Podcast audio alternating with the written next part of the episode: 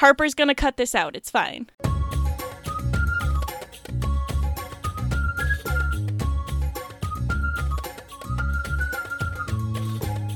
Hello, and welcome to Chaotic Creations, a podcast where we take weird prompts and make weird Dungeons and Dragons characters.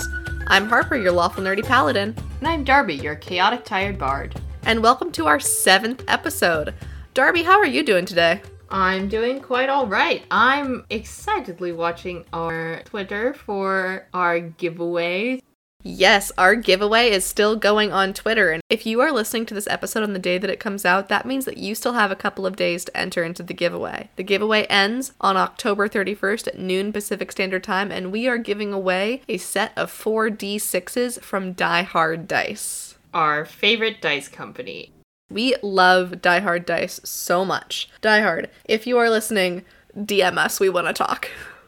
And Darby, we have a special secret announcement just for the people who are listening to this episode right now. If you are listening to this podcast right now, go ahead and pause it. You have my permission and leave us a review on your podcasting app. And if you leave us a review, take a picture and DM it to us at Chaotic Pod, you will receive an extra entry into the giveaway. This is a secret for just the people listening right now. Also, if we hit 500 followers on Twitter before October 31st, we're going to pick a second winner. We did a poll showing different sets of D6s. My favorite one out as the top pick. My favorite came in second place, which means that I had to come up with a good reason to also give away my favorite. So, let me give you some of my favorite dice. Get us to 500 Twitter followers. Like Mama always said, it's not a party until 500 people are following you on Twitter. Also, Darby, speaking of the social medias, I am on a couple of different Twitch streams this week. Yes, do tell what streams you're going to be on so I can hop in the chat and flood it with puns. So this Monday, I was on Make It Playable. We're recording before Monday, so I don't know what random character we've made, but I know that you should go and check it out. Oh, yes, I had a wonderful time on Make It Playable, so I know you're going to have a good time.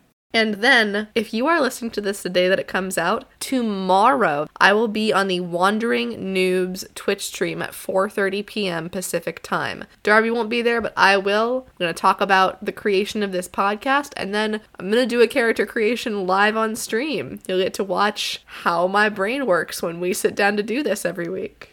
You're going to get the brain cell of chaotic creations, as it were. The last thing that we want to talk about is y'all, if you live in the United States of America and you are a registered voter, please vote. Yes, vote, please.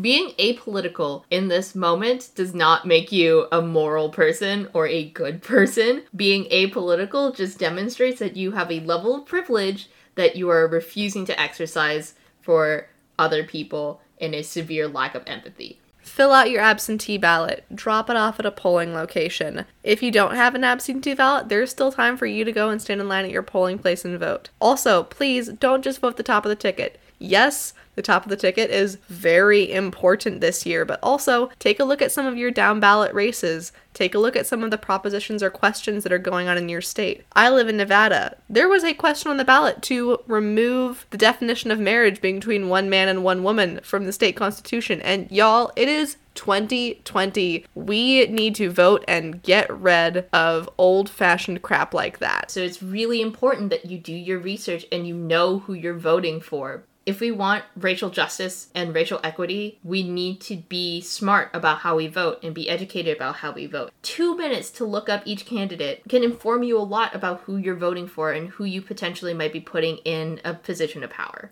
Yeah, it doesn't take too long. Do what I did. Sit down over a nice lunch with a friend, do the research that you have on the measures in your state, and then go ahead and vote. I think that's it. We should go ahead and hop into this week's episode with our very special guest, Niffer. We are so excited to have Niffer on the pod today, and she has what is a truly chaotic idea for us, and I cannot wait to see how this goes. I'm sure we're going to have a wild time. So, without further ado, let's hop into this week's episode of Chaotic Creations.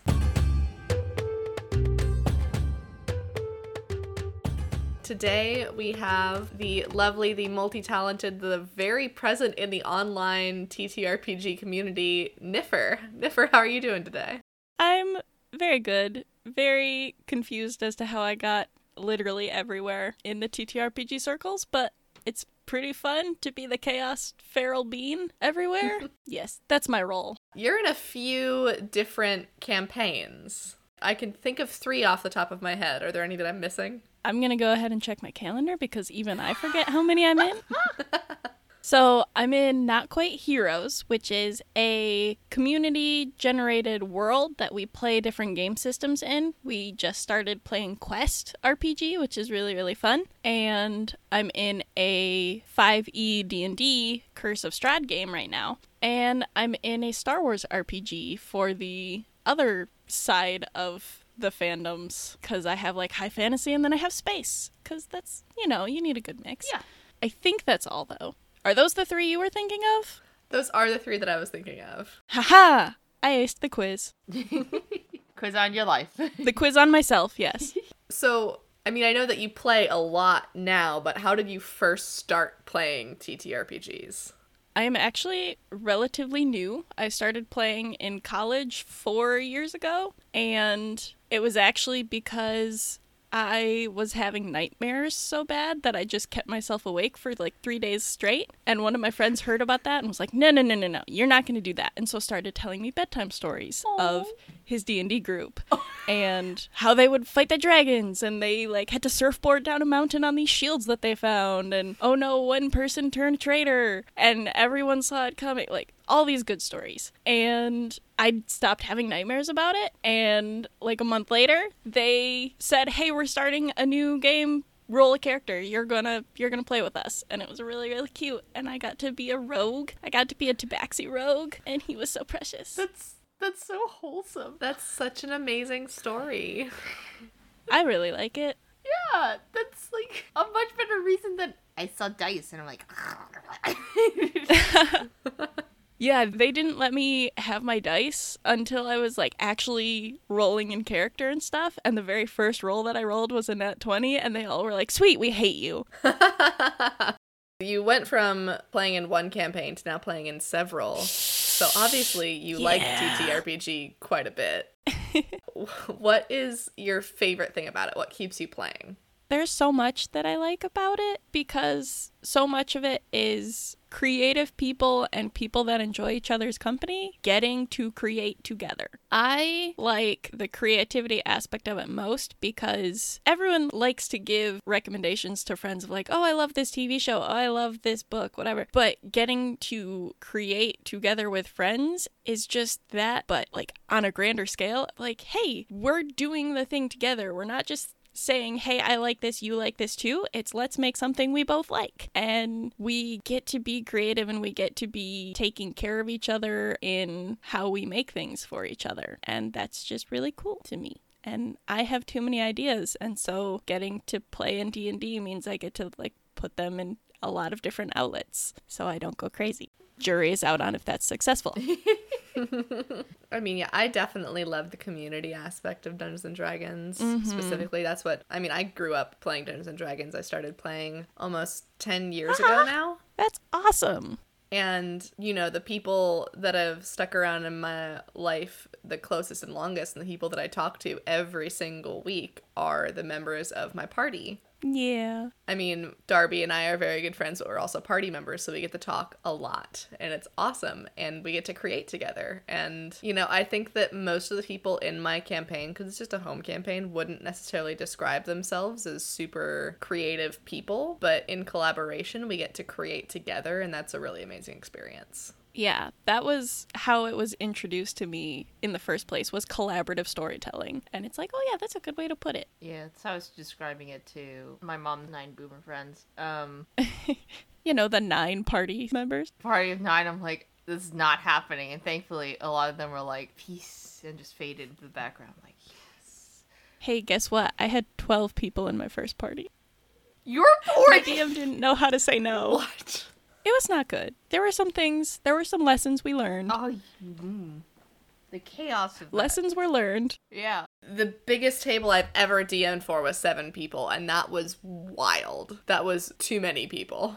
I DM'd a couple of months after I started playing, and because my only experience had been huge parties, I was like, okay, so an average amount of people is nine in a party, apparently. Oh. So yeah, that's how many Oh. I'll DM for for the first time. Oh man, I think the first number of people I DM'd for was three, and then I took a swing with my one shot. Yeah, no, now I have GMs that are like, my party limit is five. I'm like, this is so much better. It really is. I mean, the first party that I was ever in was five, and that felt big at the time. And then the next two or three that I went through were four. And then I played in a group of three, which I found was just a little bit too small for me. And so our party right now is sitting at the sweet mm-hmm. spot of five because we've got five friends who will show up regularly to play and one friend who will regularly DM. And we're like, awesome, let's do it. That's so it. nice. I I've done six. Six is probably the most I can do.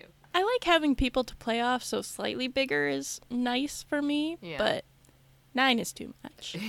Nine is definitely a little beyond what my capabilities are. I love role playing, so I cannot imagine having a group of nine work for that. It didn't really. Our group was a little lopsided, and some people were the favorites and some people were not. Mm. I was a favorite. So I got to do whatever I wanted, especially as a rogue who was too young to be included on party meetings, apparently. I didn't look old enough to be considered an adult, and so the NPCs would mm-hmm. kick me out of all important meetings. So I would just go to bars and win drinking contests as a 15 year old. nice. Excellent. I made 10 platinum one time and I came back to the party and the paladin's like, Where did you get that? I'm like, You wouldn't let me in your meetings, so I did my own thing. Darby's character is like two foot five and 18 years old canonically, but she looks like she's like nine. She looks like she's like like a teenager. Like she doesn't look like she's nine. She's mm-hmm. short. You don't think you look like you're nine. Everyone else thinks you're nine. I don't think she literally looks like a child. I think she looks like child height. I mean, this is another example of Darby not really knowing how children work, but nine year old children are typically taller than two and a half feet. She looks like a short nine year old. Yeah. Oh man, that probably explains why everyone keeps calling her child. Oh no. Oh no, you just realized. It's funny because I have a lot of mom energy. It's one of the reasons that my real life class is a paladin. So I made a character to try and like make it a little different from me who has no mom energy. She has no maternal instincts whatsoever. And even so, I cannot stop myself from in character calling Darby's character like dear and sweetie because she's so Aw. small. yeah, she's really small, and her backstory is she escaped from her cult into the Feywilds, and then was like, mm, I want to explore the world. Knowing nothing of real society. So, our rogue once chewed on a coin to check if it was real, and now she chews on coins because she thinks that's what people do. Yeah, now you really look like a toddler. She's like, Is this how you do it? Like, she's like, just chewing on things. Always. She has a magical pet rock that always sits on her shoulder. that has a painted face and will eat things. It'll just magically consume things and just looks like a child with a pet rock attached to their shoulder. Ask Darby what she named the rock. What did you name the rock? Dwayne the Rock Johnson. Of course you did. He'll eat things, and it's like a homebrew item that our dungeon master made. Whenever he eats things, if I focus, he'll turn into whatever he just consumed. That's so precious. I'll exchange the rock with whatever he consumed. Dwayne the Bread Johnson. I love that. I love him, and he's so funny because I'll be like, Dwayne, can you appear on my head? And then we'll like look away, and he's suddenly on my head, and his facial expression will change. And everyone else is like, this is creepy. And Verity is like, I love you! My character thinks this is very, very creepy. I'm living for it. I love this rock. She's admitting the part where she was like, Dwayne, I need a distraction. Can you scream? And she threw Dwayne 10 feet away and he emitted a shrieking sound. And we're all like, didn't know he could do that. Amazing. The description I was given by my dungeon master was extremely vague and very funny. It was along the lines of like a infomercial. That is perfect. And my character cast Detect Magic on it, and it has every school of magic on it. Hi, um, Darby, Darby, Can I get one, please? please. I can has I can has rock. Okay, so me and my friend will just send each other like complete BS ideas for character concepts. And one time I just sent him, hey, a ranger with a pet rock. It's a Galeb Duhr. And then he sends back, okay, but also ranger with a pet rock. It's a giant bird. and so it's like, what if we just do a subclass of ranger where you age yourself up from a pet rock, like a regular pet rock, to a Galeb Duhr to a roc the bird? I mean, I love it. We're dumb. It's great. Sending each other weird character ideas is how Darby and I started this podcast. Yes, it's kind of a love language at this point. I was like, Yes. hey, I found this picture where you can make cute birds or frogs or mice wearing like little Victorian clothes. So I made one of a kenku because it's a raven, and then I gave it a gun. That's a new character. Amazing. Her name is Priscilla Corvus Covington III. Huge, pretentious name, and because she can't speak, she bullied someone into speaking into a magic stone for her, and she'll just like play it every time she meets someone new, and she's an artificer. I love this. I love this so much. I want to put this on my sheet. I have a sheet of random one sentence descriptions of classes and then races and then habits and traits or different feats. And so it's like, okay, pick a number one through six. Oh okay, you are a dryad of a sequoia tree who's buff as all get out. And your class is, okay, a warlock who kind of just said yes to somebody speaking a different language and they became the patron's avatar Yes. That is sometimes how I'll generate characters for one shots is I'll just go to that spreadsheet and be like, okay, pick a random number, go. One of them is a halfling who gets mistaken for a toddler. I have five different notebooks that just kind of float around everywhere because I need to write things down. And so I have on one of them, like, drawn up a random character generator. Are you a dungeon master if you don't have five notebooks full of weird character ideas and plot lines? I don't think you are. I'm not even the usual dungeon master anymore. I just DM one shots like every couple of months. Sometimes you just have to put it down somewhere. Talking about character creation, I know this is going to be hard, but do you have a favorite or most interesting or whoever you've played the longest, but like your most memorable character that you've ever created? I have so many, and I had time to think about this, and I didn't. I will say, currently, my favorite to play is an artificer. It's the first time that I'm playing an artificer. I've played every class multiple times, and so it's like, okay, let's do this artificer thing. And it's my new favorite, and I don't ever want to play anything else ever again, except I will because they're all fun. She is a fire genasi, but she thinks that she's a tiefling because she was found abandoned on the side of the road and she has red skin and fire resistance. And so the tieflings are like, ah, yes, she's probably a tiefling. She'll go with us. We'll adopt her. And then she never grew horns and she didn't have a tail and nothing else happened. And so they're like, well, maybe she's just a defective tiefling. And so she braids her hair into little horn shapes and fills it with trinkets and baubles and spell components and stuff so that she can pretend that she's a normal tiefling. And she has never heard of Genasi, so she doesn't know that she's actually like a good race. She just thinks that she's a really messed up tiefling. Oh my gosh. And so she got into tinkering and stuff because she wanted to try and invent things to make her more like a tiefling. It's really cute. And so half the time I forget that she's not a tiefling. So I introduce myself as a tiefling and everyone's like, but you're not. I'm like, oh yeah, you're right. I'm not actually a tiefling. Amazing. it's very fun. And everyone's like, why do you think you're a tiefling? I'm like, well, let me tell you the origin of my adoption. Let me tell you my backstory. It's very fun. That's kind of the current gimmick that I'm on is just not the normal way of doing your stereotypical race or your stereotypical class. It's like I'm going to make it as off the cuff as I can. You're going to fit right in here. It's going to be real good. Without further ado, I think we should get into the character creation portion of this podcast. And Nif, I understand you have something prepared for us. Would you like to tell us what that is? I do. So I have spent the past couple of days writing Mad Libs of character creation. So I have paragraphs for both of you. I tried to put in conversation starters instead of just your only adjectives and adverbs and nouns or stuff. So I've put in some creative things. There are about a dozen things that you can fill in the blanks with. And then you get to sort of figure out what character that would be. Excellent. Darby, I'm thinking it might be fun if we filled out each other's. Okay. Oh boy. No, let's do it. Why not? Yeah. All right, so I have the blanks here. My figuring is I'll ask you, and then I'll fill it out, and then I'll read it to you. Ready, set, go. Who's going first? Darby? You look a little hesitant. Immediately, all words have just evacuated my brain.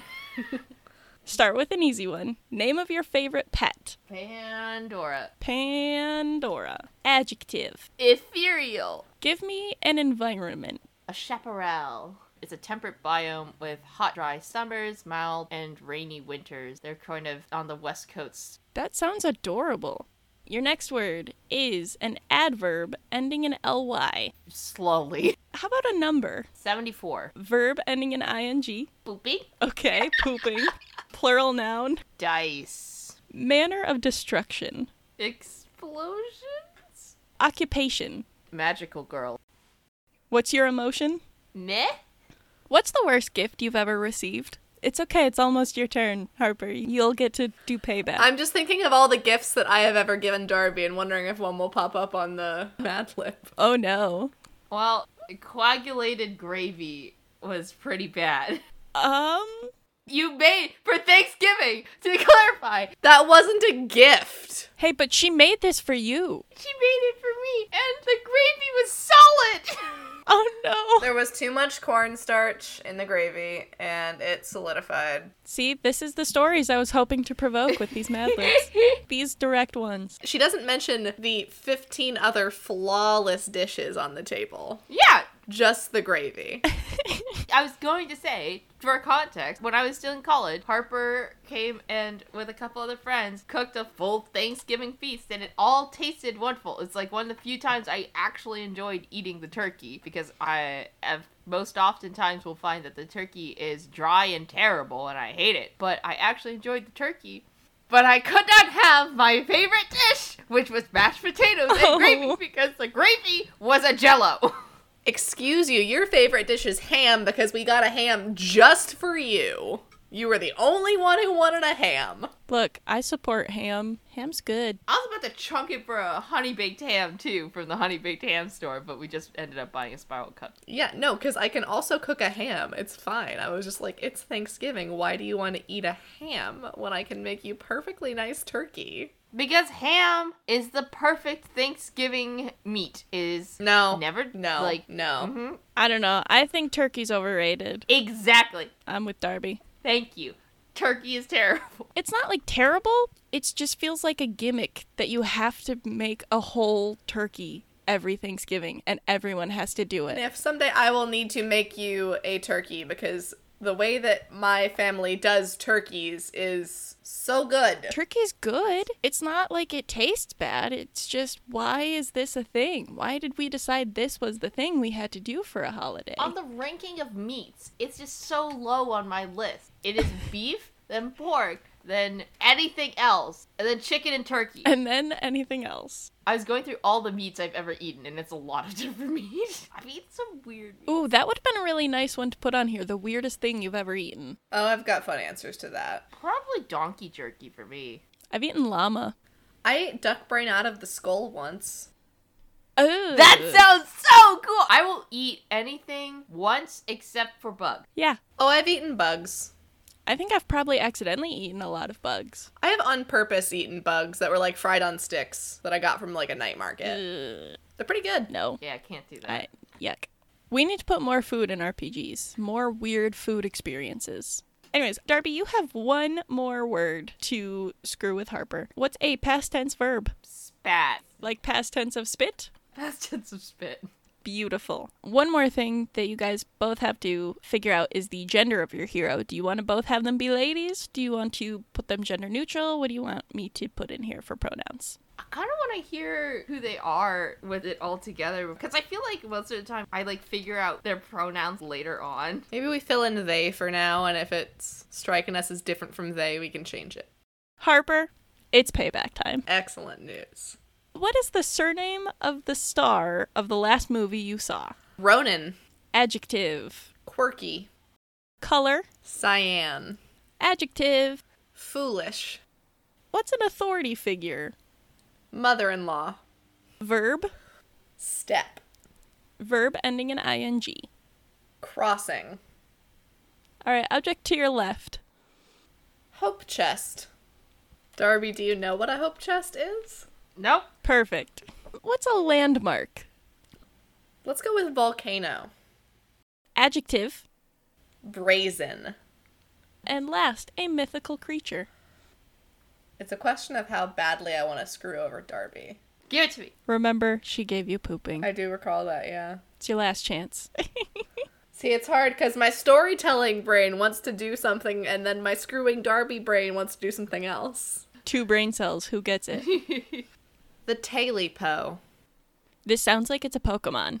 I know that Darby will not have heard of this, and I want to give you some concept. So the Tailypo, I first heard of in one of my favorite podcasts, which is Spirits. Ugh, ugh. Listeners, don't Google it. Just don't. It is a West Virginia legend about a creature. The legend goes to shorten it quite a lot. A hunter out in the Appalachian Mountains was hunting and cut off the tail of a creature. Never saw the creature itself. And cooked up and ate the tail for dinner one night. And then over the course of the next several nights, the Tailypo got progressively closer and closer to the house and killed more and more of the hunter's dogs, all the while saying, Where, oh, where is my Tailypo? Until it eventually broke in to the hunter's house and said, You ate it, didn't you? And the hunter was never heard from again. And that is a truly, thoroughly American myth. Yuck. You could have just said Bigfoot. I could have, but you know, the screw with Darby half won a little bit. You know what? I I condone that. Good job. You've both done very well. I am excited to hear what these have ended up being, though. I'm very excited for you. So, here we go. Pandora grew up in an ethereal village near the edge of the chaparral. They lived slowly with their parents and 74 siblings, pooping and collecting dice all of their days. But one day, they returned from playing to find their entire village was exploded by magical girls. Full of meh, they salvaged coagulated gravy from the smoldering ashes and spat to go avenge their family. Oh my god. 74 You know what? It's as ridiculous as I hoped it would be, and I already have someone in mind, so this is good. There are three rules for Mad Libs and numbers extremely specific, extremely large, or a decimal.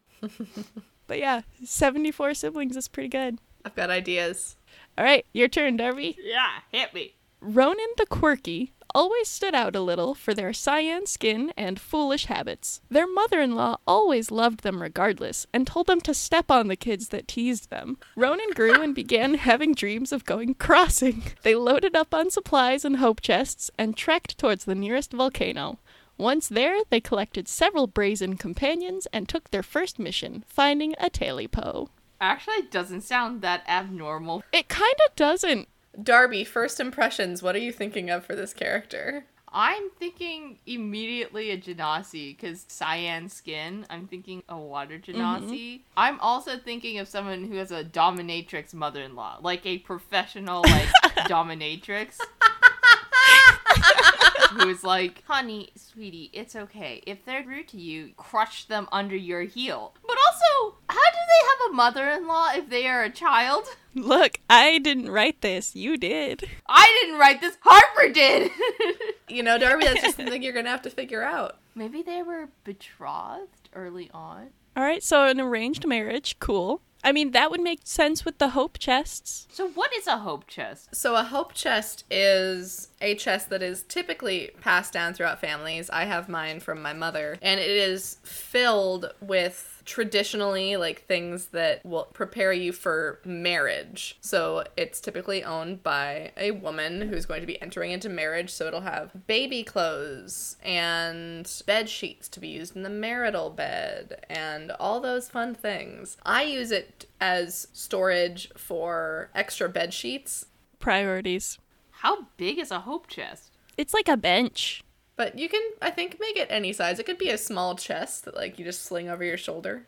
I have to pick a race where you can have 75 kids. Yep. So immediately my brain goes, oh, lizard folk. I like that you're both making the same, like, panicked holding your face expression right now.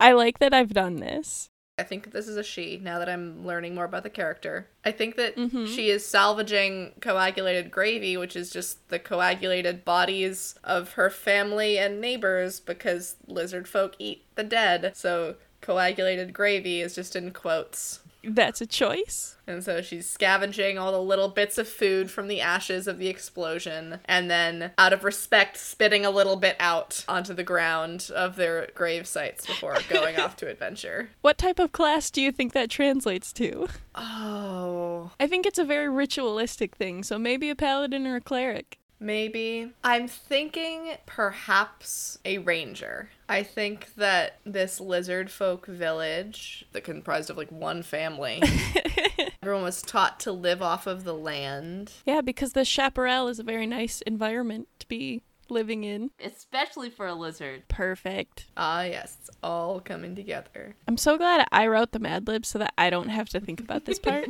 this is really nice to just sit back and watch you two. So I'm thinking a lizard folk ranger. Okay, named Pandora. Darby, how we doing on your end? We had Water Genasi probably. Yeah, Water Genasi named Ronan. What class would be most likely to step on you? you know what? I think it's Rogue. Yeah. Bard or rogue, one of the two. The two typically horniest classes in D&D.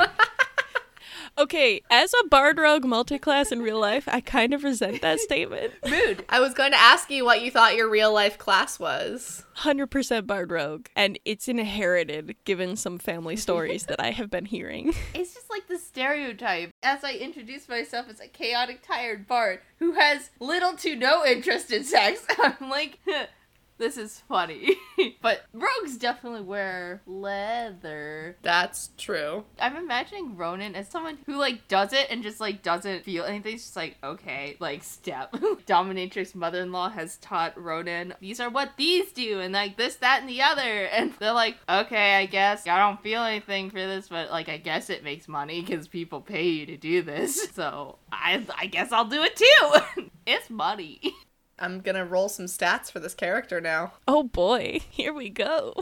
So the stats that Pandora is working with are 13, 13, 15, 15, 13, 17. Nice. That's the best I have ever rolled on this show. Congrats. That's the character that spends all day pooping and collecting dice. I also have IBS problems, so I really relate to this character. Look, every character has a little bit of you in it. This character has my lactose intolerance.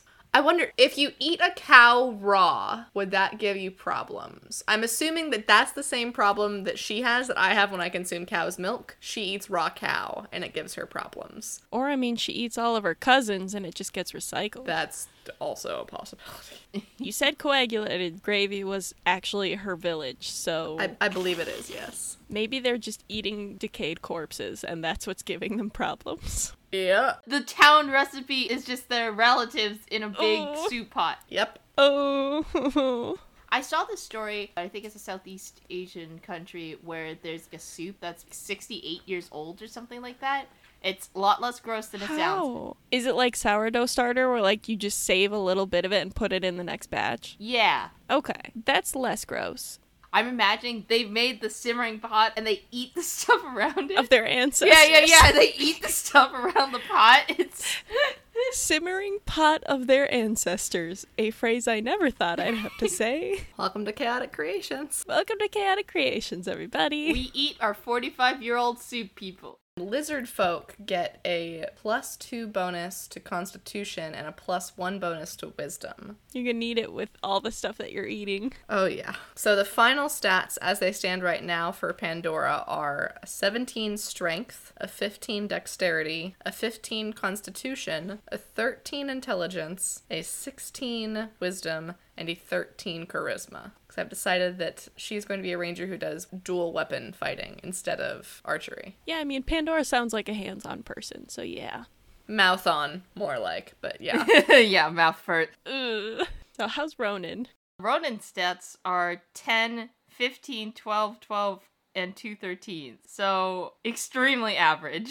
I mean, look, their mother in law always loved them regardless. Genasi get a Constitution plus two, and Water Genasi get their Wisdom increased by one. Yes. So Ronan's stats are going to be a 10 in strength. Well, you're not going to step on many people like that. Well, I think it's less about how hard you step, but how you step and what the accoutrement that comes along with the stepping. Oh, I see. Is it really that you are being stepped on with great force, or is it that the fact that someone is stepping on you and saying naughty things? a 15 dexterity, a 14 constitution, a 12 intelligence, a 14 wisdom, and a 13 charisma. Ronan's gonna be having a time. Oh, for sure. I'm kind of imagining, even though he's a rogue, he's kind of like, I don't really like stealing or hurting people. I mean, the first character I ever made was a rogue, but she was just a retired circus performer. Look at all these rogue classes I am incredibly unfamiliar with. Oh, yeah, you have to pick subclasses. Oh, boy. I've decided to go with Hunter. I mean, Hunter, you know, you have a favorite enemy, and obviously magical girls need to get hunted down. What type of monster are magical girls? I think they might be Celestials. Oh. Ooh. You say magic girl, and my brain goes Sailor Moon. Well, I mean, does that tie into the growing in an ethereal village? I think it might. Oh, so maybe it should be Horizon Walker, and it's a plane based ranger. Ooh. So we're gonna make this a Horizon Walker Ranger because Horizon Walkers will cross planes to defeat their foes, and that's their whole thing. Oh, that sounds so good. They probably grew up in a place that is very close to uh, the border between the physical plane and the ethereal plane, and Celestials would often cross over, and this rogue band of Celestials one time just exploded her village for fun, and now she's hell bent on revenge. I like how well that works out. I'm thinking the Inquisitive Rogue because it seems the least stabby. you excel at rooting out secrets and unraveling mysteries. You rely on a sharp eye for detail, but also on your finely honed ability to read words and deeds of other creatures to determine their true intent. You excel at defeating creatures that hide and prey among ordinary folk, and your mastery of lore and your sharp eye make you well equipped to expose and end hidden evils. That sounds right. And with the plus to wisdom, that kind of makes sense. Insight is a wisdom based skill. Vibe checking instead of doing vibe check. Ronan the Quirky says vibe check, please. vibe check pulls out a hand crossbow. Ronan the Quirky with his weapon named Vibe Check. Which he keeps in a hope chest. Yep. My mother in law handed this down to me Yeah. so that I could prepare for our future. Oh, yes. Yep. You know what? Maybe by uh, being betrothed to this family, you are betrothed to the family business, and your mother in law is a famous courtesan, and everyone in the family is trained in that art. Yeah, I think so. The more and more we talk, the more and more ace that I'm imagining Ronan just like is part of the family business and like has participated, but it's like I would rather be the receptionist. I'm still part of the family business. I'll just do all the planning. I'll suss out the Johns. I don't know what you call them if they're going to a legit place. I don't know. Customers? We're not into that. I'm looking at potential backgrounds because I want to see which skills that I'm going to go with. And I think that I am quite drawn to the far traveler background. You are foreign in every place you visit. Like you are not from there, and everyone can tell. So you get proficiency in insight and perception, and also a musical instrument or gaming set of your choice native to your homeland. Dice. It has to be dice, and I think that she collects them. She probably has the very first set of dice she ever got, which I think is a set of bone dice, because that feels very lizard folk to me. You eat the whole body and then use every other part. Made from her great great grandma. Yes. Also, a language of my choice, and I think Celestial. I think grew up in the ethereal plane, is hunting Celestials, probably speaks Celestial. Sounds about right. I think I found a really funny background. Oh. I think a guild artisan would be very funny. what guild are you in? Mm, Sex guild. I mean, it is an art. You might have heard of my mother-in-law. She's like super famous. This is our fantasy world, and in our fantasy world, sex work is legalized and unionized, as it should be. As it should be. And apparently familiarized. Family business. Because you get proficiency in leather worker tools, leather worker tools, leather worker There it is. Oh, it seems that guild artisans get proficiency in insight and persuasion, so I think I'll leave it like that and then let my rogue skills be something else. In terms of characteristics, the personality ideal bond and flaw for Pandora, I've picked out what I think are some gems. All right. Starting with personality, I've picked two. First is I begin or end my day with small traditional rituals that are unfamiliar to those around me. yes, definitely tracks. And the other is I have my own ideas about what is and is not food, and I find the eating habits of those around me fascinating, confusing, and occasionally revolting. This was made for this character. It really was. This is perfect. Who knew that a Mad Lib could generate something that made so much sense?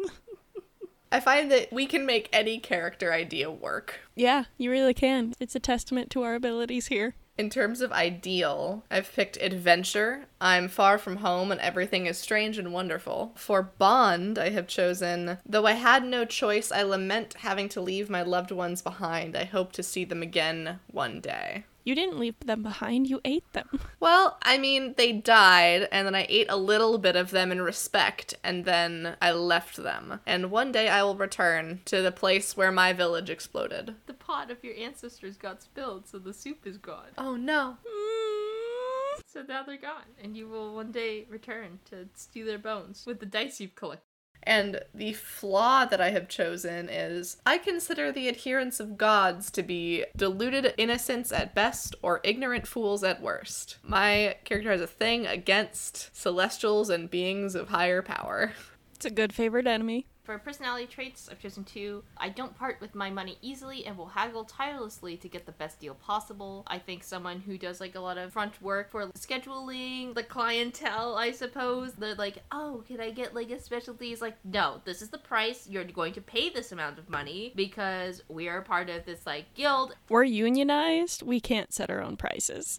We're yeah, yeah, yeah. We're unionized. Excuse you. How dare you? Please leave. And then I always want to know how things work and what makes people tick because I think inquisitive rogue Oh, yeah. would be someone who's like studying people, eyeing them up for ideals. I'm committed to the people I care about, not to ideals. I think Ronan cares very deeply about his guild and by extension his family. Yeah, these are the people I care about. Bonds, I put the workshop where I learned my trade is the most important place in the world to me. He learned his trade with his mother-in-law. And what if he like doesn't have a family and he was the rogue thing where it's like I was orphaned at a young age and the guild was like, No, you can't have anyone participating in the family business unless they are part of the family. She's like, I he's betrothed to my daughter now. There, he's a part of the family. He can work here now.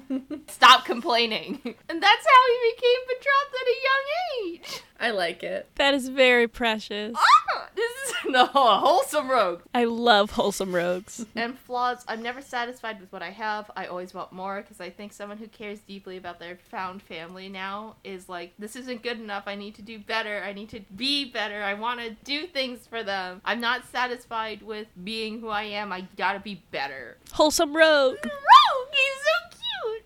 The driest genasi possible, which is ironic for a water genasi. Mhm. Oh no. Dry humor, deadpan. I actually really like that trait though for a water genasi, just really dry mm-hmm. humor. I like that so much. Are they almost done? Getting there. Oh, right, because you have to level them up to level four, right? Yeah, we make every character at level four. Sleight of hand, obviously, Oh, yeah. acrobatics, perception, insight, and persuasion I've already got from being guild artisan. So I think intimidation, honestly. Oh, yeah. I think the intimidation would fit because they have to stand up to the customers or whatever. I thought for a second maybe I should switch dexterity and charisma, but I think yeah, I see Harper like going no no no no no no no no. Oh, I get expertise. Yeah, you do. Welcome to Rogues. So lizard folk also have natural proficiencies because they are hunters as a race. Don't you have a bite attack? I have a bite attack, but I also get an extra two skills, which means that in total, Pandora has seven skill proficiencies at fourth level. Amazing. Look at that. And so we're taking perception, insight, survival, athletics, animal handling, nature, and stealth. The thing that we have left to choose is feats. Yeah. Oh boy. I can't wait. I have two stats that I would love to increase by one, But which one is on brand? We're all about the brand here. and the brand says it's charisma that needs to go up. Yeah. Get that actor feat, yo. You know what? I think that it's only proper that a lizard folk who lives to bite and eat things take the grappler feat. Yeah. to become very, very good at holding things so that she can bite them on her next round. Yes, that that's on brand. Yes. So I think we're going to take the grappler feat, especially with a strength of 17. That's not too shabby. I think it's gonna have to be actor. That plus one to charisma, because off the top of my head, the ones that are giving plus one to charisma are not ones that it really fit with Ronan's backstory and who Ronan's meant to be. If the movie Moulin Rouge taught me anything, it's that courtesans and actors go hand in hand. So if you're getting taught the family business as a courtesan, you're learning them acting skills too. That's true. Moulin Rouge is one of my favorite movies. I mean, let's be real. How much of customer service is performance? All of it. All of it. There you go. Are you feeling ready to summarize these characters? Yes.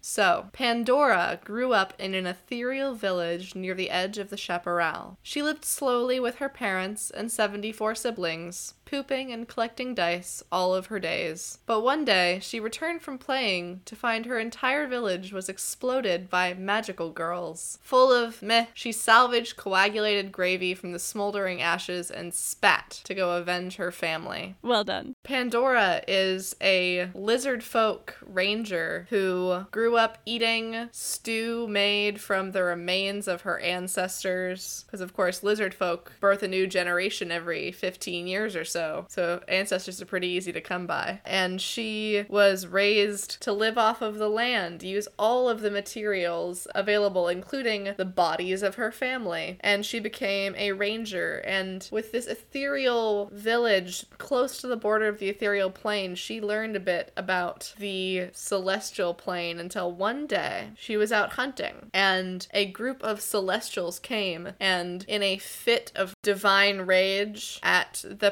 perceived horrors of the ways of her people exploded her village including every member of her family and all 74 of her siblings. And out of respect when she returned she picked up some of their dead bodies that she could salvage ate them spat a bit back onto the ground in respect for their memories and went off to seek vengeance. It's like pour one out, Pour one but out. spit them out for your homies in the dirt. Spit one out for your 74 siblings, guys. yep Y'all, my face hurts from laughing at you too much. Darby what character did you end up with Ronan the Quirky. He always stood out a little for his cyan skin and foolish habits. His mother in law always loved him regardless and told him to step on the kids that teased him. Ronan grew and began having dreams of going crossing. They loaded up on supplies and hope chests and trekked toward the nearest volcano. Once there, he collected several brazen companions and took their first mission, finding a Tailypo. Ronan is a young water genasi who was adopted by this famous courtesan of a unionized sex work guild family, and she herself is a very much dominatrix sort of person, and so she's like, you know, if they're rude to you, step on them. and while Ronan participates in the family business, he's much more of a front of the house sort of work, and dexterous for doing some leather work and other things, but is also a very inquisitive rogue, someone who susses out the clientele and makes sure that they're not going to hurt any of his now adoptive family. And I'm realizing Tailypo is a part of the backstory in one part of my brain and out the other. just avoid it it's too horrifying don't want to think about It it is a terrifying mythical being. I hate it. We all feel that way. What if a Tailypo killed his family? Like his OG family. There we go. At the very end of the episode, Nailed it. Full circle. You got this. he was orphaned because his family, they lived out in the woods by the ocean and one day his father hunted a thing and Rona was being kind of picky, didn't eat the soup that he made, woke up to his parents brutally murdered. Uh, he runs away, he finds this guild that takes him in. He grows up to be a very dry-humored water genasi rogue, kind of going around and sort of talking about, have you heard of the great courtesan of the west? This is her. Here's a coupon, or not a coupon, here's a flyer. Here's a coupon. it's a groupon you know you and three friends 15% off Oh no. Buy one blowjob, get one free.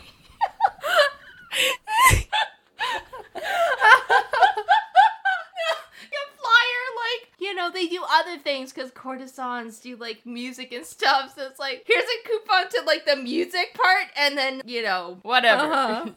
And then while traveling, they heard of a tale of a creature whose tail had been shot off, who murdered people, and sounded very much like the creature that murdered his original family. So he's like, I'm gonna use my connections to find some people who are big, strong adventurers or will fund this to go kill this thing. Just like, hey, you've come into the store every once in a while. Will you come hunt down this monster that killed my family? Sir, you're a famous politician of this city. What kind of connections do you have to big, scary people with big, scary weapons and or magic? This is probably the most roguish and not nice thing that he does is blackmail. I like the idea that just completely non attached to anything, he is incredibly attractive, and everyone assumes that he must be in the sex work industry as a sex worker, and he's like, no, I just run the numbers for my mom. He's just like, oh, please no. I'm flattered, but not interested. I'm not a free sample, sir. Please step away. I think that if Pandora and Ronan ever met on the road, they would probably get along swimmingly. I'm so proud. Pandora's probably like, sounds tasty. I'm in. He's like, what? She's like, what? Well, I think that that pretty much finishes it up for these two lovely characters. These mad lads. Nif, thank you so much for making these Mad Libs so we could have this fun, even more chaotic than usual experience. this was very, very fun. Nif, is there anything that you want to plug here at the end of the show? I talked about all the podcasts that I'm in, so look for those people because they're pretty cool. We are more tame than this usually, so this has been a really nice outlet for me. I told them that I was going to get to do this, and they're like, finally, get it out of our games and into someone else's. We pride ourselves on being a place where people can just kind of go feral. yes, that's perfect. I need that. I am chaotic feral.